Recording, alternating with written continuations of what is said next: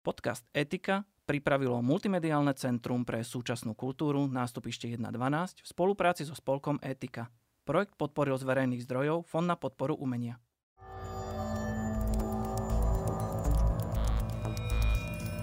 Digitálne a informačné technológie nám zlepšujú a zjednodušujú život. Ale vyvolávajú aj nové spoločenské otázky a výzvy. Pýtame sa, čo z toho, čo je technicky možné, je aj dobré – Stáva sa nám totiž, že nejakú technológiu najskôr vypustíme von a až potom objavujeme jej dopady na ľudí a spoločnosť.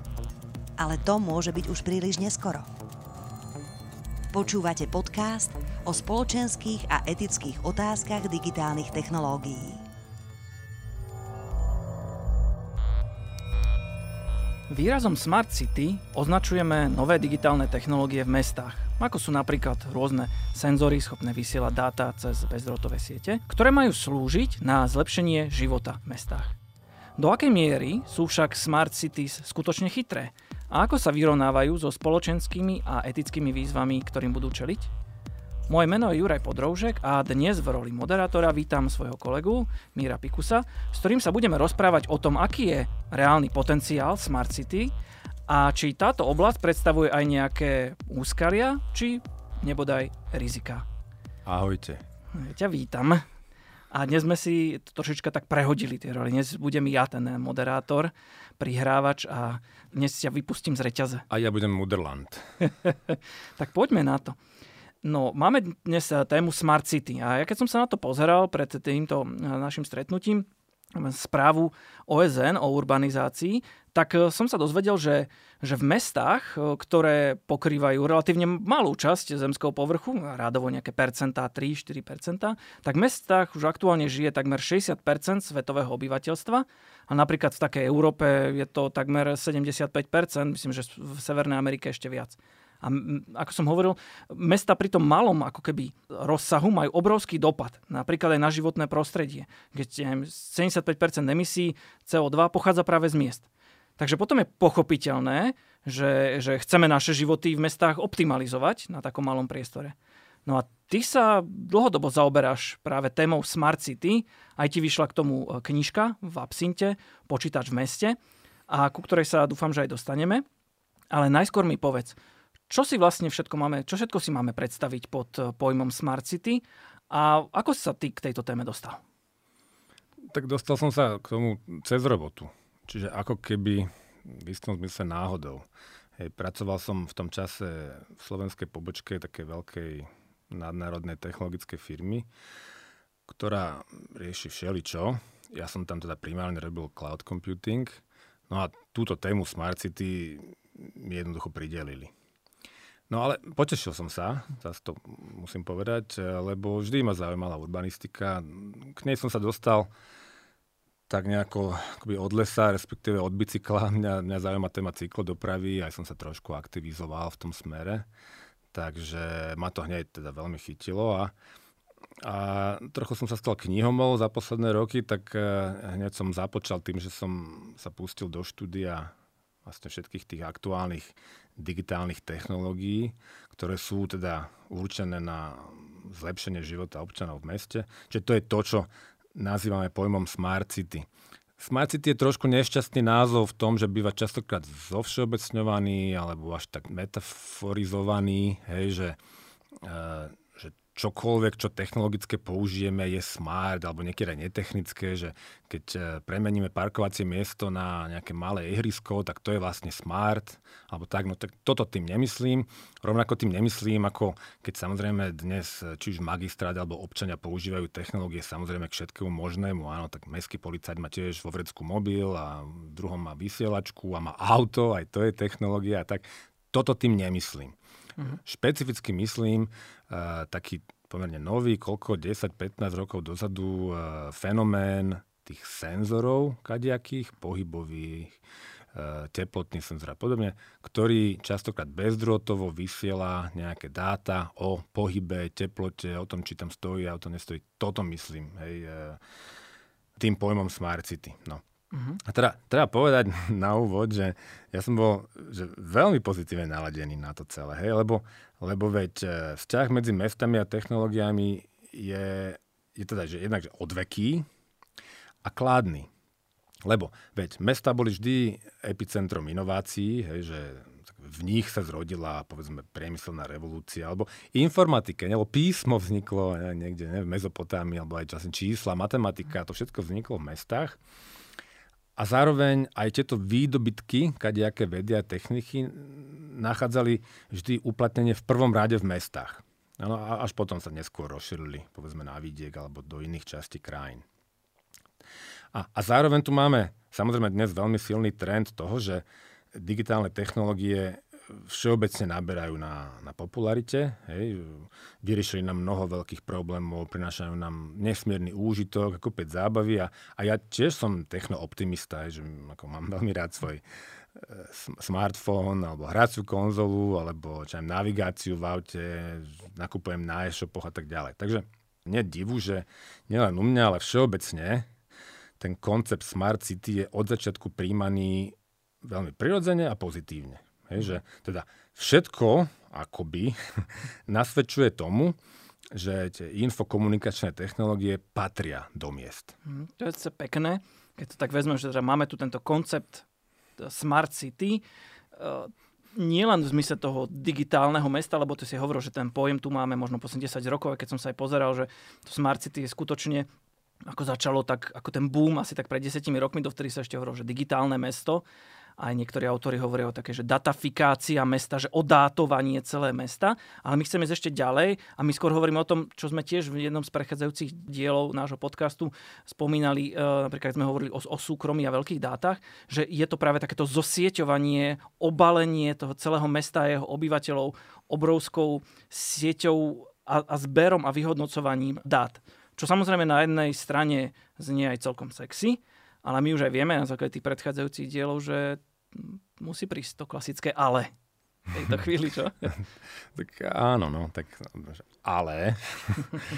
Ehm, no ale prvá vec, čo ma tak dostala, keď som začal študovať e, rôzne materiály z tých firiem technologických, ktoré ponúkajú tie smart city technológie, je veľmi silný, asi aj prehnaný, alebo minimálne taký hyperbolizovaný marketing.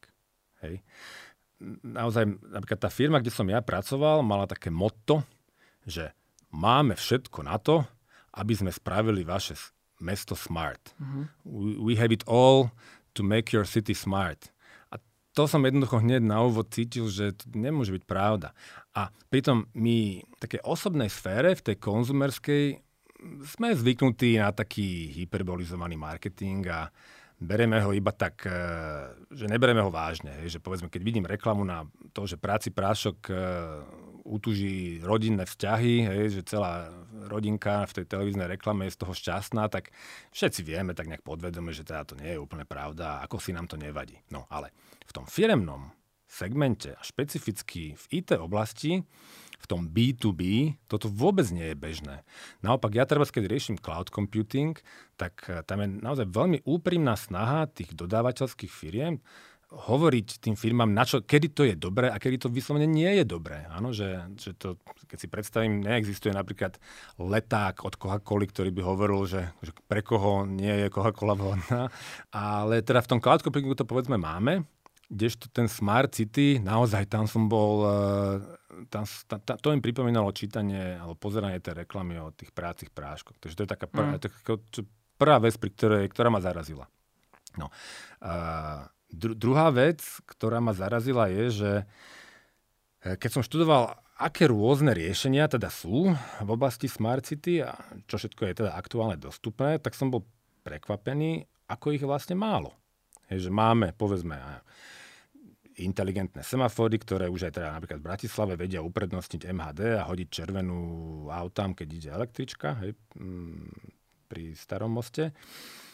Máme čo senzory v smetných košoch, čo vedia prostredníctvom nejakej bezrotovej siete povedať, že či je koš plný, alebo ako je plný, alebo či nie, nie, nie je napríklad prevratený. Potom máme parkovacie senzory, hej, čo, čo vedia povedať, či tam stojí auto alebo nestojí. Máme nejaké inteligentné ledkové pouličné lampy, ktoré vedia, povedzme, napríklad, že viacej alebo menej svietiť.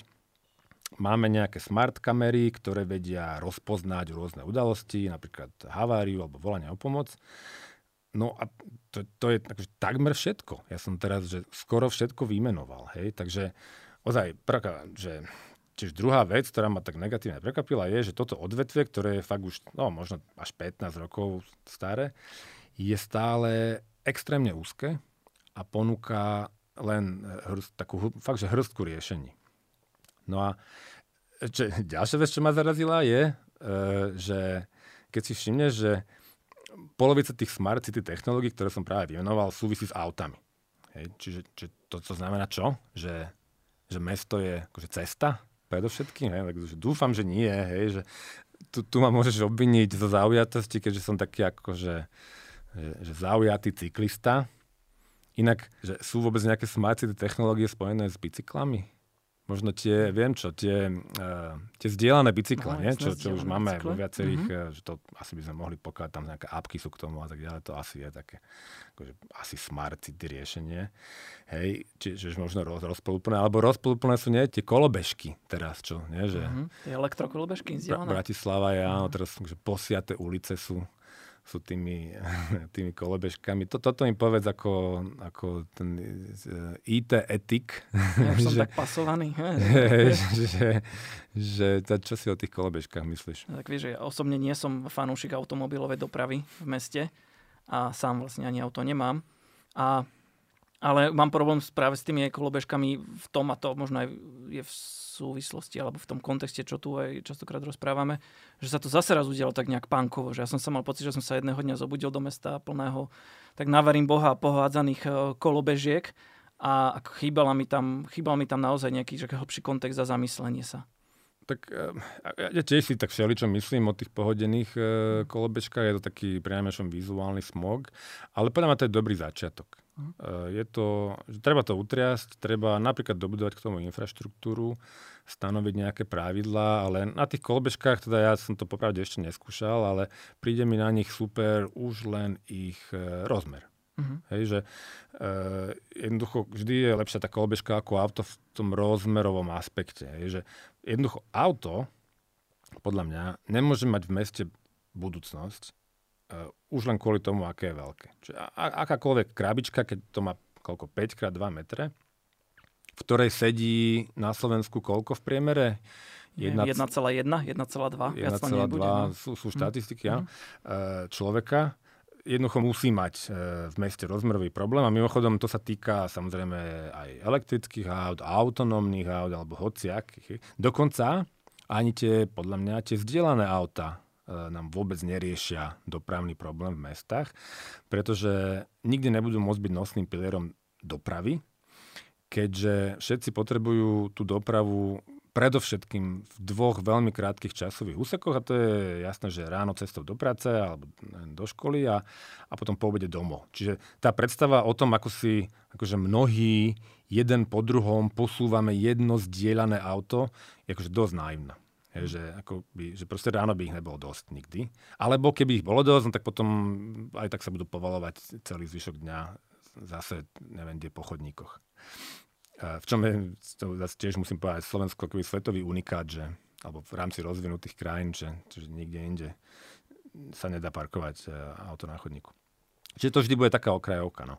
Ale, ale teda sorry, hej, ja som sa nechal s autami, čo, čo, čo som neplánoval.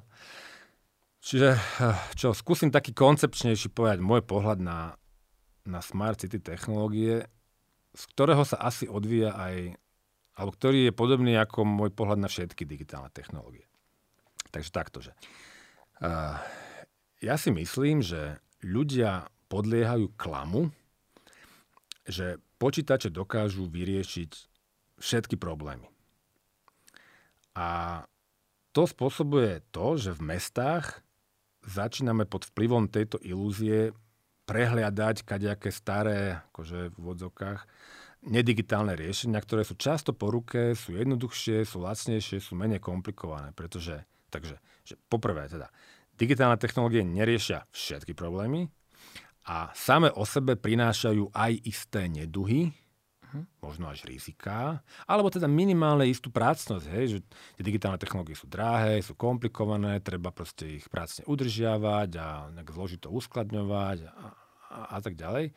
oproti e, nejakým nedigitálnym riešeniam, ako je, teraz nedigitálnym riešením myslím, ja neviem, e, cyklochodník, mm. alebo e, nejaká preferencia MHD, iba nejakým dopravným značením, alebo jednoducho starý, dobrý, obyčajný smetný kôš, ktorý stále chýba všelikde po Slovensku.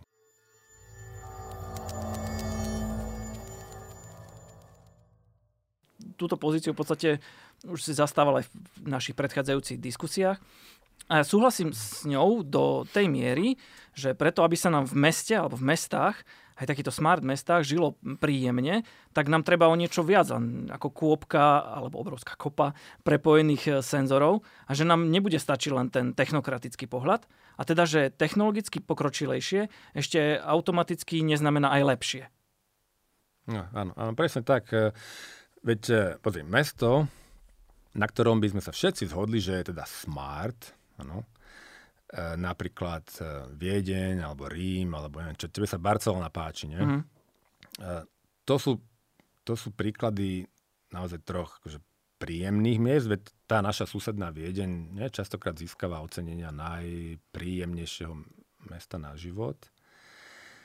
A zároveň Viedeň je aj veľmi známa použitím rozsiahlých, veľkého množstva kvalitných smart city technológií, ale povedzme si pre Boha, je jasné, že, že to nie je iba o tom počte senzorov. Áno? Keď si to porovnáme od nejakého menej príjemného mesta, ja neviem, ja som bol v Káhire alebo čo aj v Teheráne, tak eh, čo, čo teda naozaj sú menej príjemné miesta na, na život, tak to nie je iba o tých senzoroch, ešte aj o všeličom inom. Mm. Hej.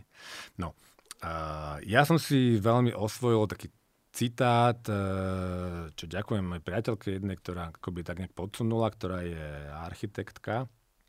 Ten citát pochádza od holandského architekta, ktorá, ktorý sa volá e, Rem Koolhaas, asi sa to číta.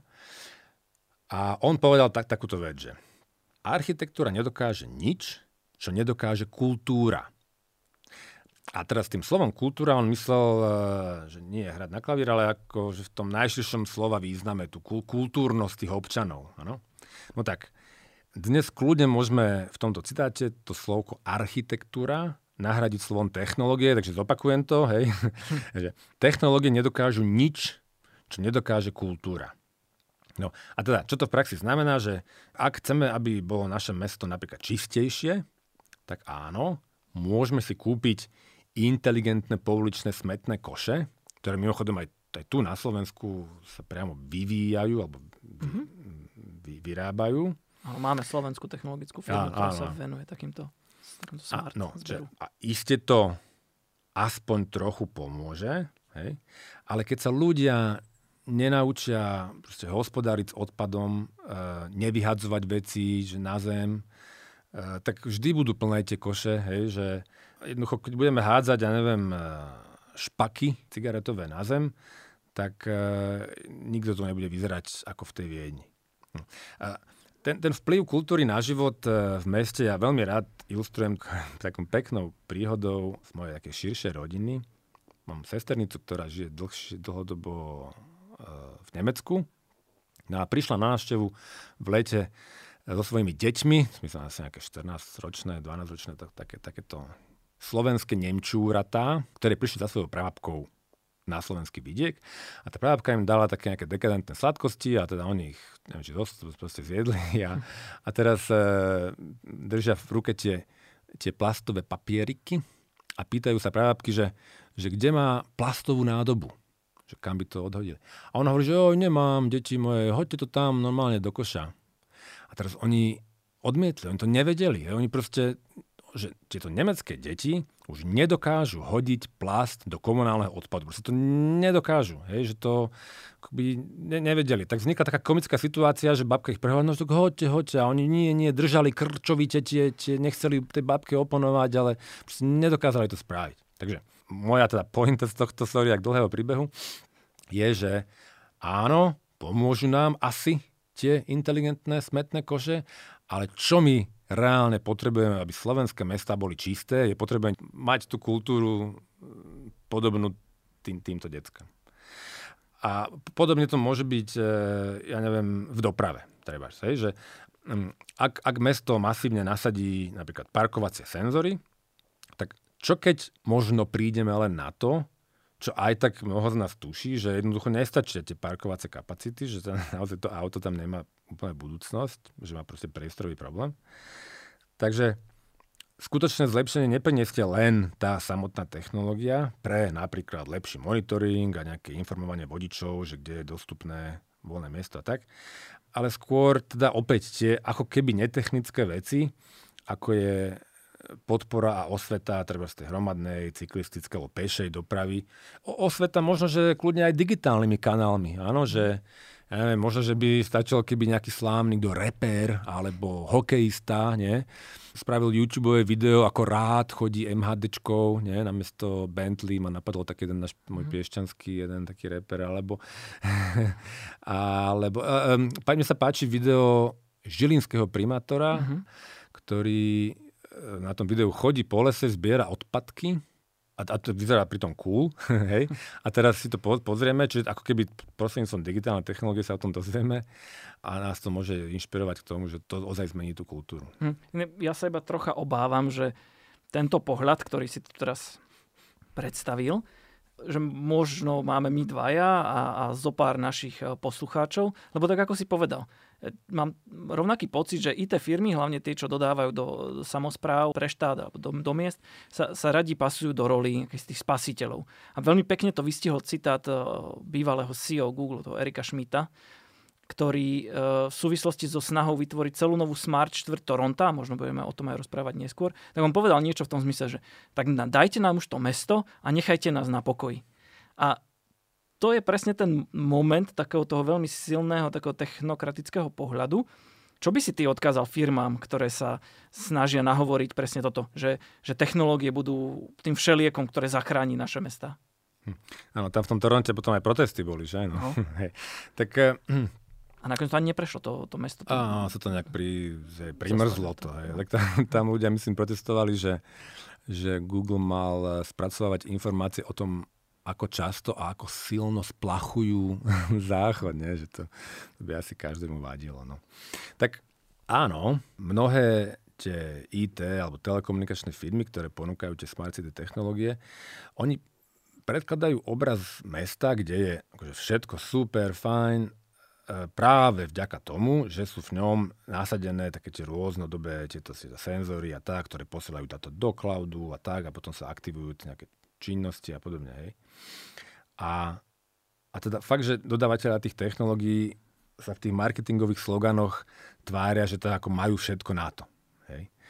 Cisco napríklad hovorí, že teda, že keď zosieťujeme celé mesto, tak potom v ňom sa bude dobre žiť. Jo, tak, no a to je asi veľmi cisko, vážim aj ich produkty a všetko, ale to im príde fakt, že ako taká extrémna hyperbola. No, čo by si takéto firmy mali uvedomiť je toto, že oni fakt vhúpli do už veľmi zabehnuté vedy, alebo čo to je, možno umenie, nie? Urbanistika. Urbanistika sa nám tu vyvíja tisíc ročia. Ona stojí na poznaní alebo úsilí nespočetného množstva či architektov, alebo urbanistov, kadejakých vládcov, staviteľov, hej, umelcov, nepochybne, a, teda, a možno, že predovšetkým všetkých občanov. Takže čo by oni mali robiť je, že tieto technologické firmy mali by mať istú úctu, nejakú pokoru, áno, zvedavosť, možno chuť e, učiť sa a, a nie také ako fakt, že sebavedomé tvrdenia, na ktoré že minimálne zatiaľ chýba dostatok dôkazov, pretože v istom zmysle pri tých smart city technológiách záleží na škále. Je, že niektoré tie veci fungujú iba keď sa naozaj vo veľkom násadia, niektoré mhm. nie. Ale napríklad parkovacie senzory, keď ich, ja neviem, som čítal v nejakom gréckom meste, že ich ako 20 nasadili, tak e, predsa nemôžeme hovoriť nejaké unáhlené veci o dopade na dopravný systém toho celého mesta. Takže minimálne tá škála nám tu ešte chýba.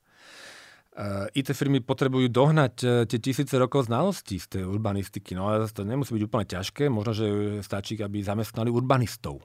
Takže rád budem, keď stretnem v slovenskej IT firme bývalého zamestnanca magistrátu. To, to nemusí byť úplne ťažké pre nich nejakého k, k sebe pritiahnuť. Hej. No a magistráty by zase pri tom nadšení, ktorému môžu asi fakt polahky podľahnúť, lebo tie digitálne technológie sú in, sú sexy a tak, nemali by pritom zabúdať, to, to už som povedal, nie? že jednoducho digitálne technológie fakt, že nie sú lacné, vyžadujú nejaký dohľad, správu, e, kopec roboty okolo toho, e, sú háknutelné, mm. hej, že aj ten teraz, to si málo kto uvedomuje, že aj inteligentný smetný kôš je bezpečnostné riziko, pretože napríklad, keď vám prestane pribúdať odpad a ten kôš to neviem, môže vysielať alebo čo, no tak e, neviem, teraz, že zlodej môže zistiť, že á, nie ste doma. Hej, alebo čo.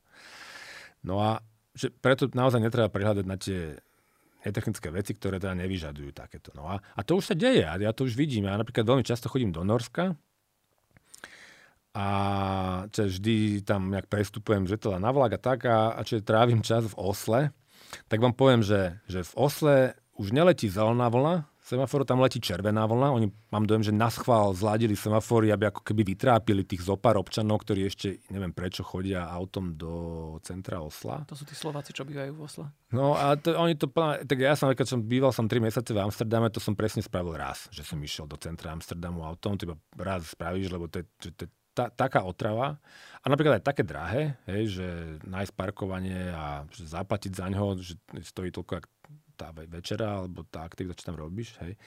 Čiže vidím, že to naozaj, teda fakt, že červená vlna je taká posledná vychytávka v Osle a ešte väčšia vychytávka, čo sa mi tam páčila, taká Smart City, iba ako myslím sarkasticky, sú prosím pekne betónové kvetináče. Mm. Čiže uh, oni ich jednoducho tam začali viac a viac dávať kade kde na takože bývalé cesty pre auta a tým vlastne rozšírili pešiu zónu No a, a zlepšili dopravu, hej, tým, že jednoducho všetkých prinútili zmeniť návyky, čiže zmenili tú kultúru tých občanov. Jasné, že aj betonové kvetinače treba polievať, hej, že a, a tak, že je s tým nejaká robota.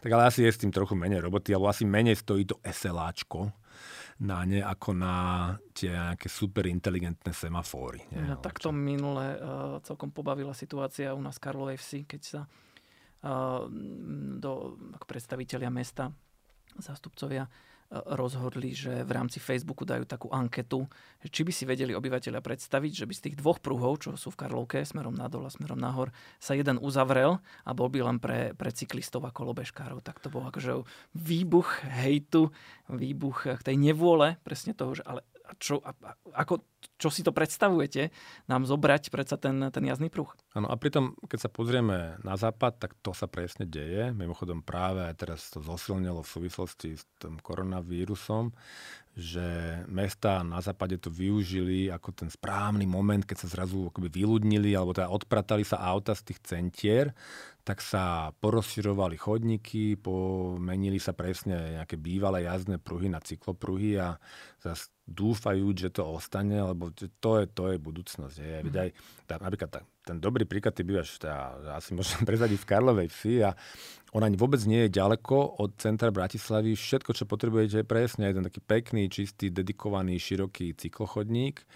E, máte tam nejaké kopčeky, tak možno nie každý bude chcieť pedálovať, že možno práve tá elektrická kolobežka je, je to správne riešenie. No. Mm. Ja, teda už keď e, tak, že že posudzujeme, hovoríme o meste, tak mne sa trochu páči tá, ten zelený mm, koberec na tých električkovej trati, ale oveľa viacej by sa mi páčilo už predsa klasické riešenie do západu, že dám, zapustím kolanice do betónu a nechám po ňom chodiť aj autobusy. Pretože ľudia nesadnú do autobusov, eh, keď budú stať v tej istej zápche s autami, ale je úplne bežné, že na západe chodia autobusy, po, ale aj taxiky po električkovej trati. Dokonca neviem, v Sietli napríklad chodia autobusy po metre. Uh-huh. Že som zišiel do metra a prišiel autobus, som bol prekvapený. To sú, to sú smart riešenia, nie? vyžadujúce iba trochu betónu.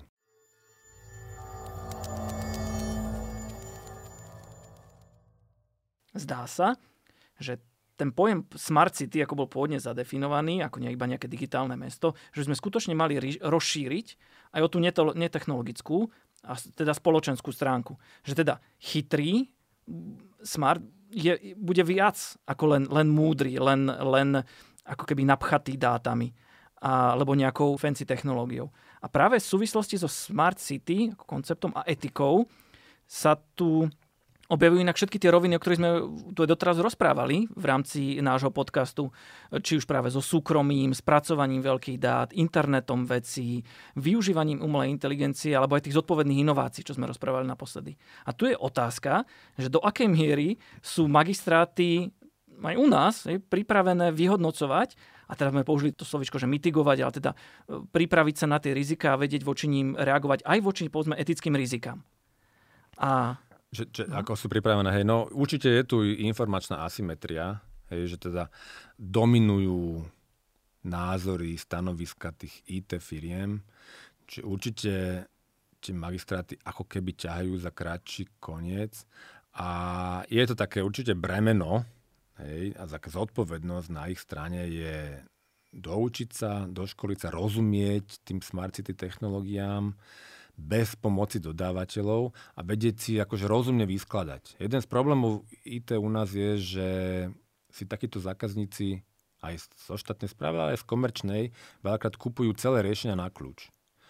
A na západe vidím skôr trend, že si firmy a organizácie skôr povyberajú čiastkové veci a sami si to vyskladajú to, čo má pre nich zmysel toto u nás chýba. No a ty máš aj osobnú no, skúsenosť asi s tým. No, no keď čak, ja som pred istým časom aj prejavil záujem spolupracovať v rámci inovačného manažmentu v našom meste.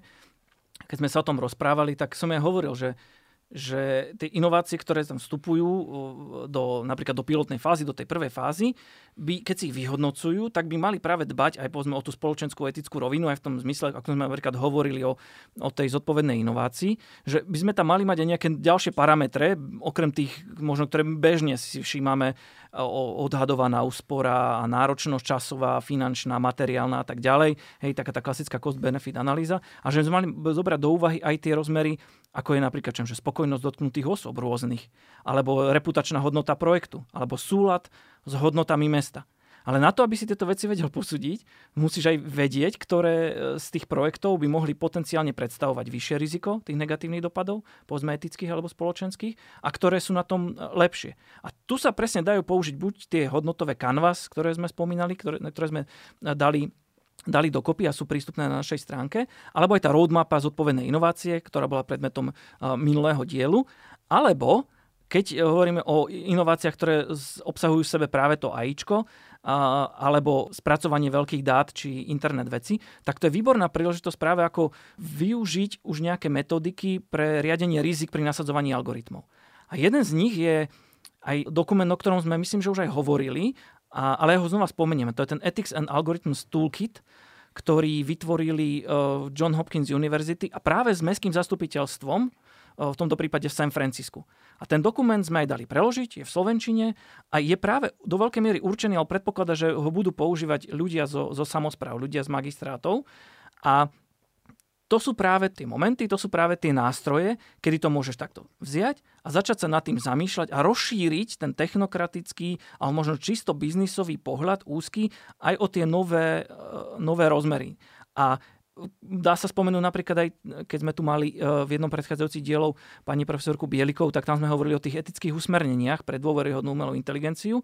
No tak to je tiež jeden z tých nástrojov, ktorý sa dá práve použiť aj v rámci programov alebo nejakých, nejakých e, implementácií v našich mestách.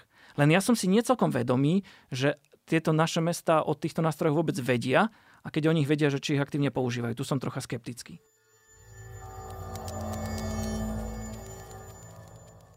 Keď som hovoril o tvojej knihe, kniha, ktorá eh, sa volá Počítač v meste, tak ty tam rozoberáš dosť zoširoka svoj pohľad na počítače. A už si toto aj tak načal. A ty tam presne spomínaš, že, že počítače tie vedia hm, pochybiť, hej, že, že môžu byť aj istou bezpečnostnou hrozbou a že sú heknutelné. Pri, celkovo pri digitalizácii, eh, o ktorej tak nie, na Slovensku sa hovorí tak nekriticky, že to je to, po čom extrémne túžime, niečo, čo sa hovorí, že uplynulé vlády zanedbali a tak, že teraz sa do toho musíme popchnúť. Pri tej digitalizácii musíme rátať s tým, že naozaj počítače niekedy nefungujú, pretože nie iba ľudia, ale aj stroje vedia chybiť. Hej? Počítačových chýb je síce akože menej ako tých ľudských, ale zase keď sa raz objavia, tak to máva často oveľa horšie následky. Hej? Že keď by som v nejakom napríklad detektívnom románe vymenil hociaké slovko, tak si to možno nikto ani nevšimne. Ale keď e, chýba jediná bodkočiarka e, v nejakom počítačovom programe, ktorý, ja neviem, riadi semafory v meste, povedzme, no tak nastane dopravný Armagedon. Mm. Mne sa zdá, že nejaký, nejaká sonda na, na Marse nepristála, myslím, kvôli bodkočiarke. Alebo tak, hej, no. Takže ten život s informačnými systémami prináša niekedy neduhy, nielen pre tieto výpadky, ale aj pre rôzne úspešné útoky hakerov, ne, ktoré plnia titulky médií.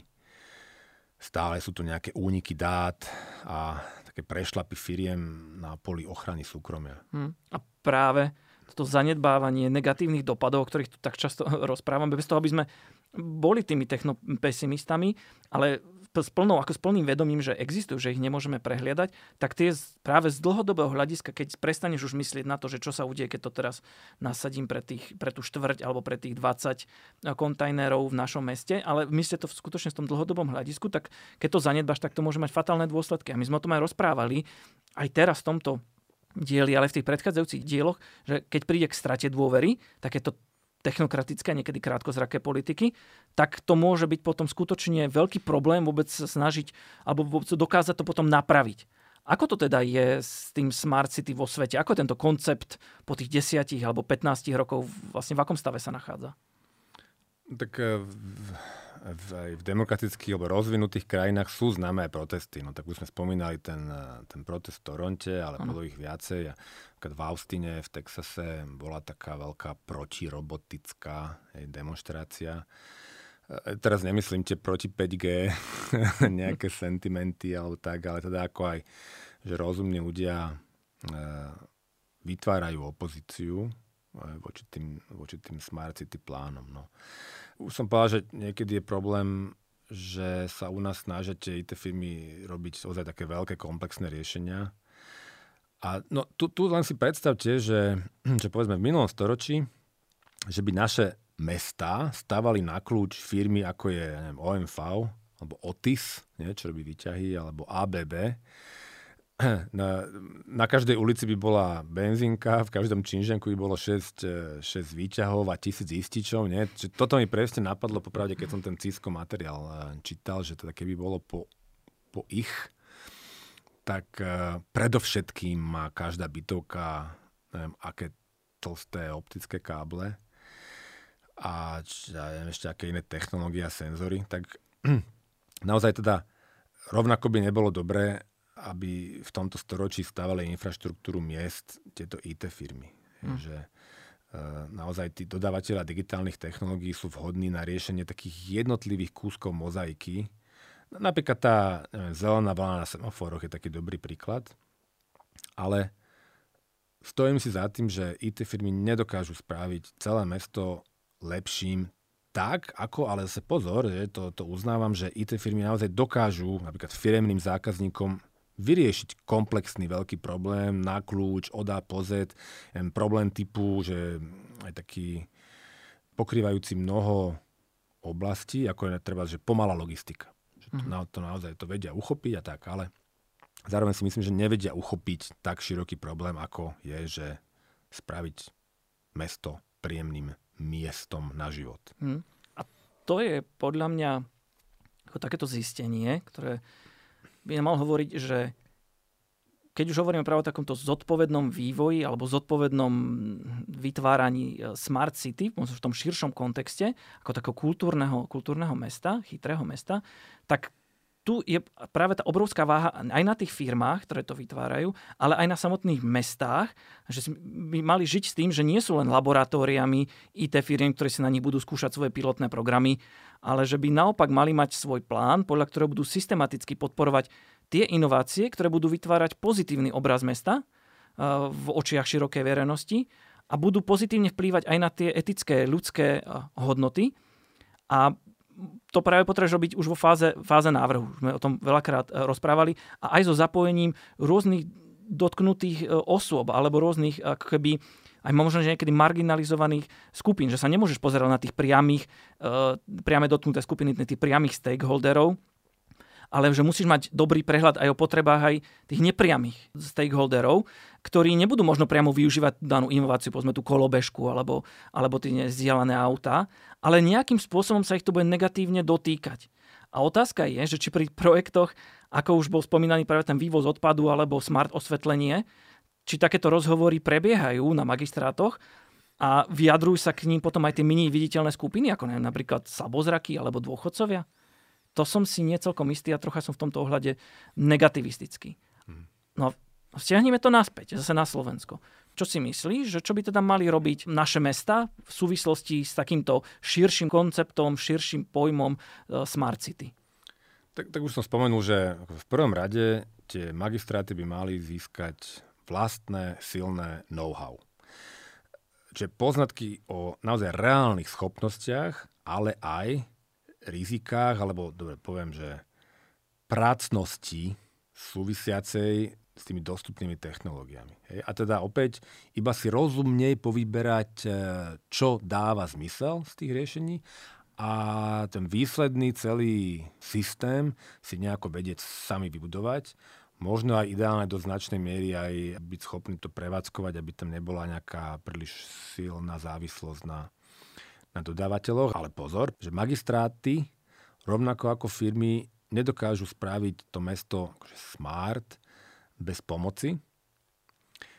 Musia to robiť teraz spolu, že aj tie firmy, aj tie magistráty a ešte sa musia spojiť s niekým, kto je v tom podľa mňa úplne najdôležitejší a to je s ľuďmi. Hej, lebo William Shakespeare povedal, že čo je mesto, ak nie je jeho ľudia. Hej, tak.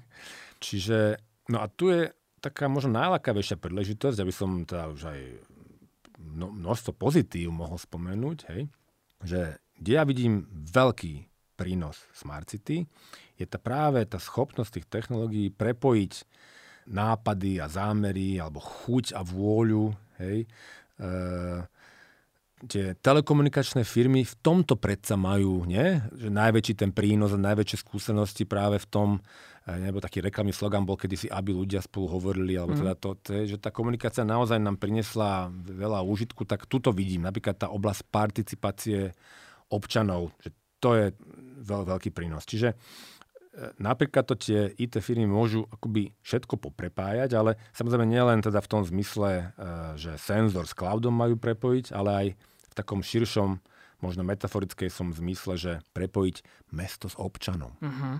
Hej. No a, a opäť, teda v tom majú tie telekomunikačné firmy fakt, že roky praxe, áno, no. Lebo čo iné ako digitálne technológie umožňuje samozrejme si lepšie vymieňať informácie, áno, zvyšovať angažovanosť, takú tú participáciu občanov, elektronizovať administratívnu agendu, hej mm. poskytovať kadejaké služby prostredníctvom webu. No, mňa keď sa ľudia pýtajú, že teda čo z toho Smart City pokladám za také naj-naj, tak uh, odpovedám, že takéto staré dobre, kedy sme to volali, že e-government že vlastne tie, rôzne tie služby, ktoré sa poskytujú občanov, taká tá administratívna agenda, tak ju teda naozaj digitalizovať a preniesť na web, aby sa tam dalo všeličo vybaviť uh, aj zo smartfónu alebo z počítaču to, to sú také veci, eh, kde vidím najväčší prínos. No to znamená, že sme zase naspäť tej myšlienke, ktorá sa tak vynie celým týmto dielom, že kultúra istým spôsobom predbieha technológiu, mala by ju teda predbiehať a nemalo by to byť naopak. Že, že základom, na ktorom ako keby tá technológia potom už len zosilňuje to, čo je možno že v nej, v nej pozitívne, ale aj to, čo je v nej negatívne. A to je práve akoby ten bod, v ktorom by sme mali akoby zastať a tak troška citlivať, začať si uvedomovať, že najskôr by sme si mali vyriešiť tú spoločenskú rovinu a k nej na tú zdravú časť prikladať potom aj technológiu. Je taká myšlienka, ktorú v tej mojej knižke končím, je, že, že najväčší pokrok vzniká, keď sa technológia nasadí v civilizovanej komunite. Hej. No a keď eh, Slovensko nikdy nebolo a asi ani nebude nejakou technologickou veľmocou, tie technológie pre budovanie Smart City samozrejme k dispozícii má. Hej. Vieme si ich doviesť a, a povedzme upraviť. Ale podľa mňa máme práve väčšie nedostatky v tej druhej ingrediencii toho vzorca, ktorý som povedal, že pokrok rovná sa technológia plus civilizovaná komunita, no tak, že pracujme my tu u nás na práve vytváraní takých tých zodpovedných a kultúrnych komunít, ako tie moje ne- nemecké synovčatá. Hej. Čiže naozaj Smart City nikto nevy, nevybuduje bez lepšej občianskej spoločnosti. Hej, bez, a to ja tu myslím naozaj, že vzdelávací systém, povedzme odstránenie korupcie, také zavedenie pravidiel takých, ktoré zvyšujú takú občianskú zodpovednosť a uvedomelosť. Hej, no a tie počítače, jasné, že nám v tom pomôžu, ale to, to, ten hlavný ingredient sme my sami. Mm. Ja myslím, že v tomto kontexte je napríklad veľmi dobrým príkladom ten toľko kritizovaný sociálny kreditový systém, ktorý Čína posledné roky pilotovala práve v vybraných mestách. To možno tiež tak v tých diskusiách tak nezaznieva, že ten kreditový systém ešte nie je akože celospoločenský nasadený v celej, v celej Číne, ale skôr tie mnohé tie príklady, ktoré sme poznali, tak sa týkali jednotlivých miest a inak tento koncept, alebo ten, tá, tá myšlienka takéhoto kreditového systému do veľkej miery vznikol aj práve ako reakcia na katastrofálnu úroveň vzťahu medzi ľuďmi e, v Číne. Či už v obchodnom vzťahu, ale aj v každodennej slušnosti. Že tam už bol v istom období akože naozaj veľký problém nájsť dôveryhodného partnera, s ktorým budeš obchodovať a neoklameť ťa. Že bol veľký problém s hygienickými návykmi občanov, a takej tej každodennej slušnosti. A oni teda využili jednu z kľúčových hodnôt, na ktorej sú v Číne tradične citliví, že mianzi, myslím, že v preklade niečo ako tvár, taká povesť, že, že oni sú na to veľmi akoby hákliví na to, ako, by, ako vyzeráš na verejnosti, či si udržiavaš tú svoju tvár. A to práve dali do kontrastu s tými častokrát tými porušeniami tých pravidel slušnosti a aj z tých etických e, princípov. A oni vlastne potom práve urobili to, že, že v základe takého nevhodného správania, tak verejne potom znižujú tú povesť alebo tú tvár, napríklad či už vo forme zníženia toho kreditu, ktorý daný občan mesta má, ale napríklad aj povedzme zverejnením fotky uh, alebo a pri ňom aj mena v kine pred premietaním filmu, že urobili taký experiment, že keď išli Avengers do kina, tak tam pred uh, vysielaním, teda pred premietaním filmu tam zobrazili fotky ľudí aj s, menami, ktorí napríklad boli neplatičmi. Alebo možno aj mnohí z vás mm. poznajú tie príklady s tými ľuďmi na kryžovatke, že keď prejdeš na červenú, tak uh, tam na veľkoplošnej obrazovke potom vlastne je to tvoje meno a to je práve pre mňa jedno z takých tých kľúčových slov, že aj keď môžeme si myslieť mnoho negatívneho o tomto kreditovom systéme, ale od, odhaluje jednu zásadnú vec. A to kľúčové slovo v chytrom meste by opäť raz mala byť dôvera. Že občania v chytrom meste musia získať oprávnený dojem, že inovácie v tom meste sa tvoria nielen preto, lebo sa to technicky dá, ale preto, že sa naplňajú ich ľudské potreby a hodnotové postoje. A to potom príde aj z možno takého marketingového hľadiska, nie? Že máš takéto smart mesto, ktoré každom by, každý v ňom by vlastne chcel žiť. A to je potom skutočne ten najlepší marketing, aké si tak Smart City môže prijať. Ano, uh, to sú krásne slova, ktoré možno nie, už aj asi zakončíme tú, tú diskusiu, lebo už mi ťažko k tomu niečo dodať. Možno teda nakoniec e, opäť spravím svoju pravidelnú rubriku o mhm. knižke. Teda ja som tých knížek o Smart City aj keď som písal tú svoju útlu knižočku, hmm. prečítal Neurekom. Tak vieš čo, uh, že dáme zase jingle a potom to povieš. Á, ok, dobre, tak jingle.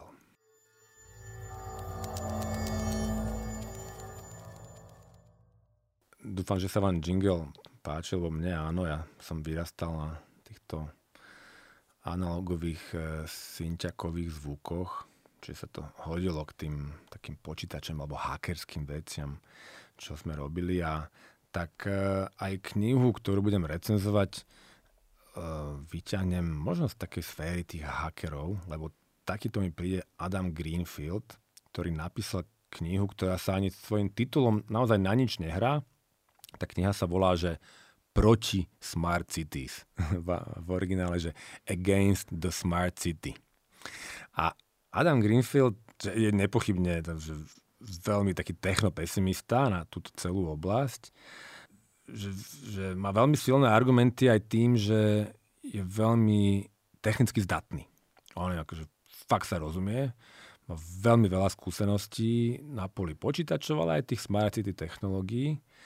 A on veľmi rozoberá rôzne tie akože technicko-marketingové materiály z tých dielní tých IT firiem. Myslím, že ich možno až trochu príliš eh, chytá za slova alebo tak zosmiešňuje, ale aj sami si viete veľmi ľahko spraviť obraz o tom, čo tie technologické firmy robia. ten Adam určite v tom mnohom má pravdu. No. On sa veľmi venuje tým tzv. takým tým ukážkovým smart city, ktoré sú po svete. Také najznámejšie je Songdon pri Soule v Južnej Koreji. A potom jedno smart mesto, také na zelenej lúke postavené, ktoré sa volá Mazdar. To je pri Abu Dhabi, kde som aj ja žil, tak to asi 4 roky. Tak to je taká pre taká srdcovka. No.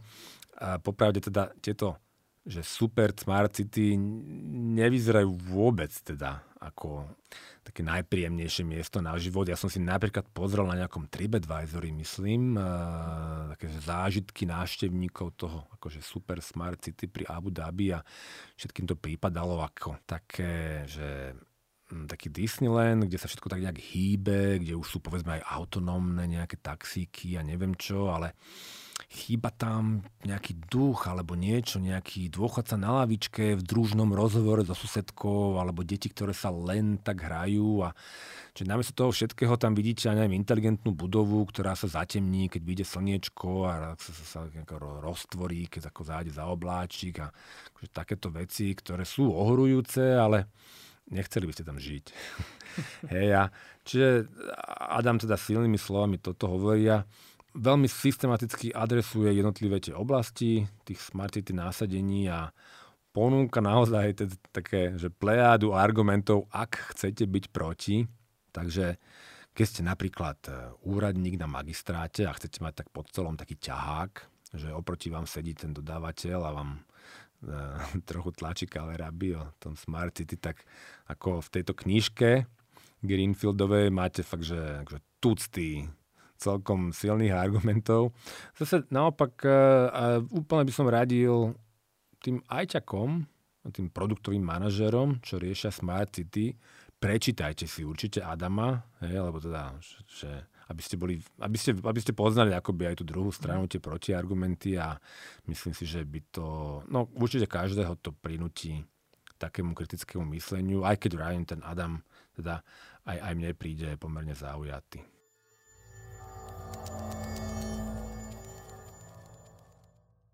A ja by som teda na záver, no asi obligátne, okrem poďakovania, že určite ano. ďakujeme našim, našim poslucháčom, že si nás vypočuli, že venovali svoj čas a tejto téme dúfam, že sa vám páčila.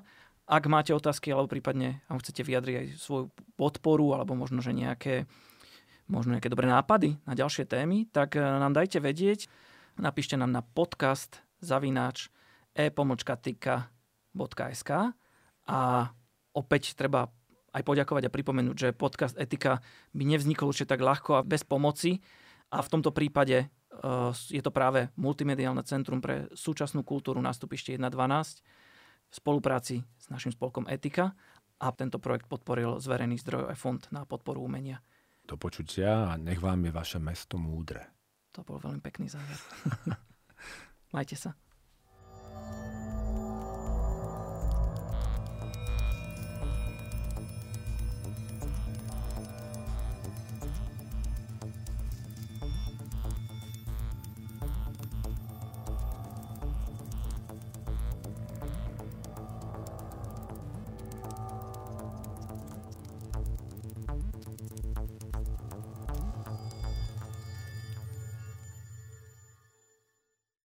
Podcast Etika pripravilo Multimediálne centrum pre súčasnú kultúru nástupište 1.12 v spolupráci so spolkom Etika.